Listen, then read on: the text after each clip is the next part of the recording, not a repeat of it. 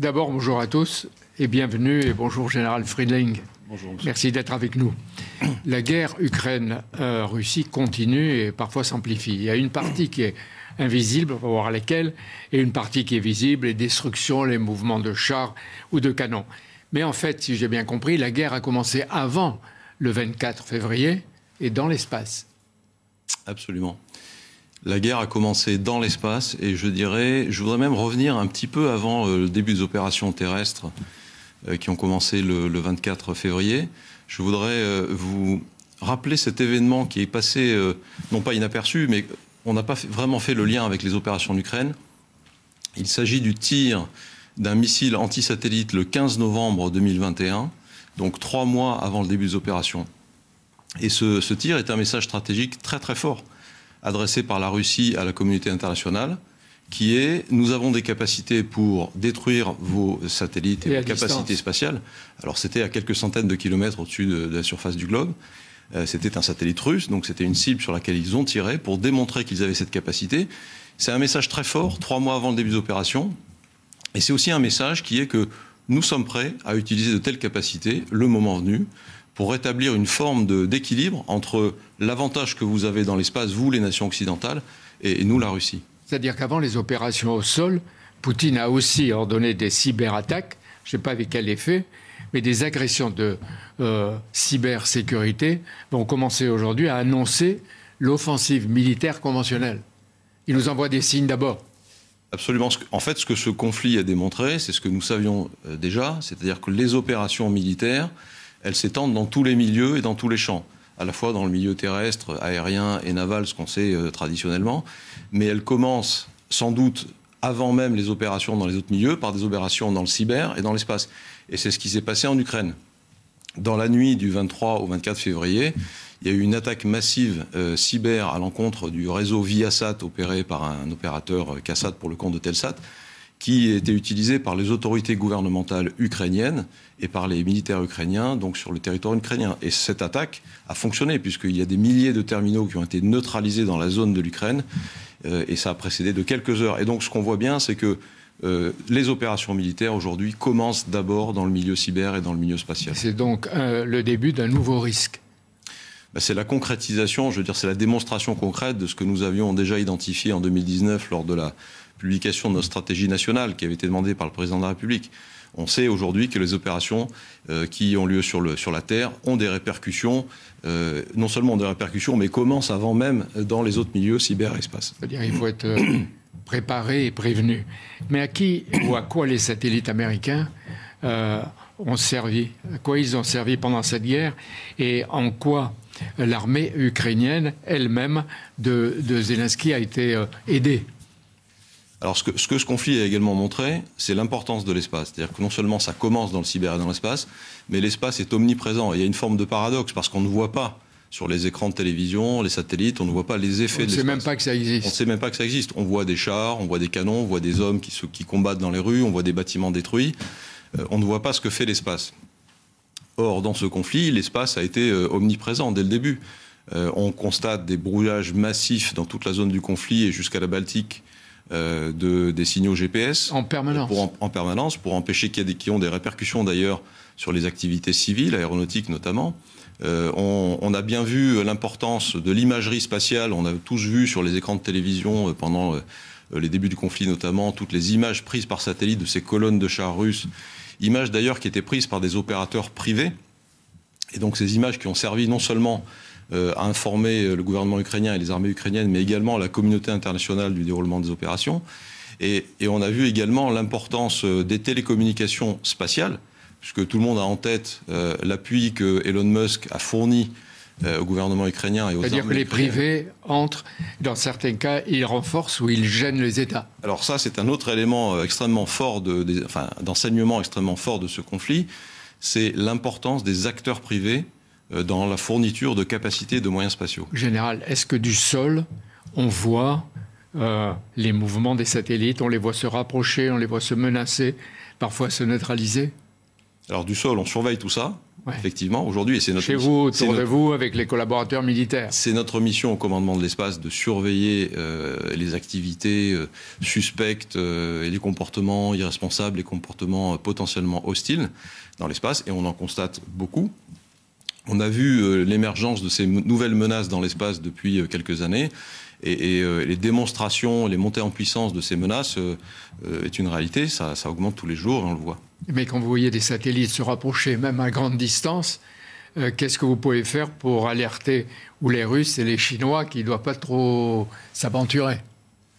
Écoutez, après, c'est une affaire, nous, euh, militaires, nous rendons compte à nos autorités politiques et qui, euh, qui ensuite des discussions avec les États concernés pour manifester leur désapprobation ou leur préoccupation. Donc ça se fait par, soit par des, de manière euh, je dirais, discrète par des discussions diplomatiques, soit par des communiqués de presse, euh, le cas échéant. Par exemple, le tir euh, du, de novembre 2021 du missile russe a été fermement dénoncé par M. Jean-Yves Le Drian et Mme Parly. C'est-à-dire, on vous on vous a vu.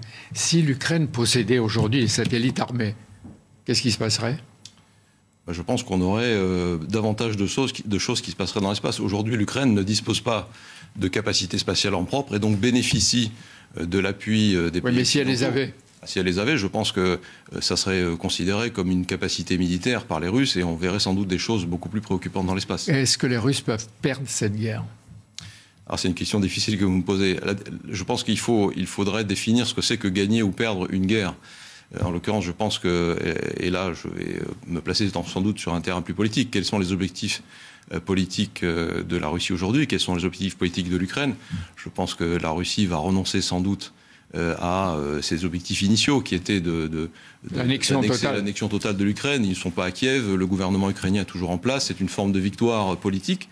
Euh, sur le terrain militaire, c'est une autre histoire. Les, provinces du Donbass sont en train d'être conquises par, par la Russie, et donc on va sans doute arriver à une forme de statu quo, et ensuite une discussion politique pourra s'installer, mais qui prendra sans doute beaucoup de temps.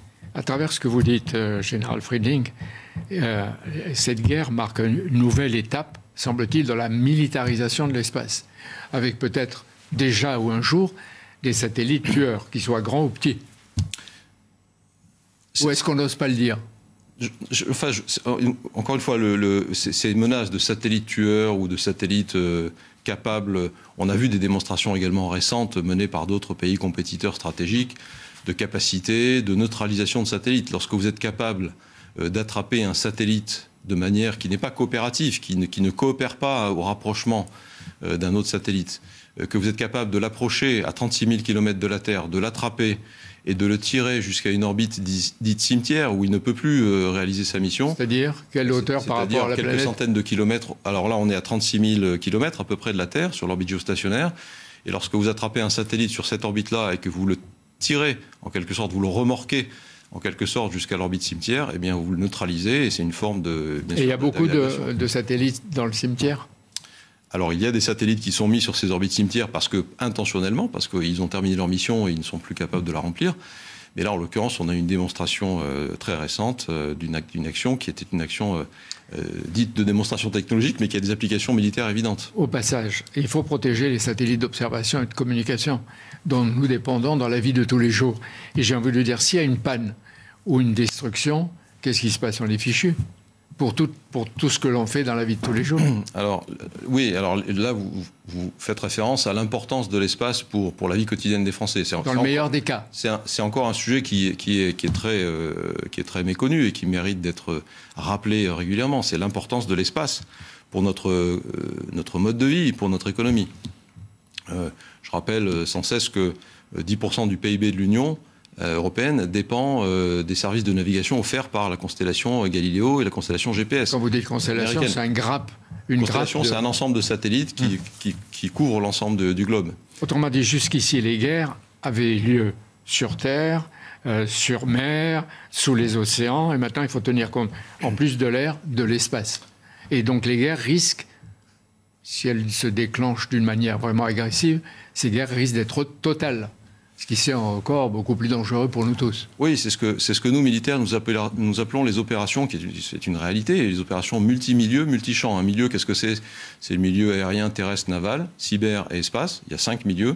Et le champ, c'est le champ informationnel, la guerre de l'information, par exemple. Et vous savez, à ce sujet, le, président de la République a eu des mots très forts lors de la réunion, ministérielle de l'espace en février à Toulouse, où il a dit la chose suivante sans maîtrise de l'espace, il n'y a pas de maîtrise euh, de notre souveraineté euh, et il n'y a pas de maîtrise de notre, de notre capacité militaire. Oui, mais est-ce qu'on a les moyens, les sommes, justement pour cette souveraineté militaire, spatiale, stratégique de la France aujourd'hui? Alors, vous savez on fait du cinéma. Vous savez que la présidence française de l'Union européenne a été placée sous le signe de la souveraineté européenne. Et lorsque le président a prononcé cette phrase, il s'inscrivait pleinement dans cette logique-là, souveraineté européenne. Et la souveraineté de la France et l'impulsion que la France a donnée dans ce domaine s'inscrit pleinement dans cette logique-là. Euh, je lis qu'en février va avoir lieu à Paris euh, des assises dites du New Space. D'abord, qu'est-ce que c'est et qui ça concerne? Alors, les assises du New Space, c'est euh, le 7 et 8 février à la Station F à Paris. Hein, Station F qui est un lieu emblématique, vous le savez, de l'innovation, des, des startups. Et alors, qu'est-ce que c'est que le New Space? Le New Space, c'est ce phénomène euh, qui, alors, il n'y a pas de old space et de new space, mais c'est un mot qui, a été, qui vient des États-Unis pour décrire l'émergence de nouveaux acteurs euh, dans le domaine spatial, des acteurs qu'on on appelle communément les startups, mais, mais qui peuvent être aussi des petites entreprises et qui deviennent des acteurs extrêmement importants et qui euh, favorisent l'innovation. Alors tout le monde participe au New Space, nos acteurs industriels traditionnels, et nous en avons de magnifiques en France, hein, Thales, Airbus. Mais pour les startups, est-ce que c'est une économie rentable à terme?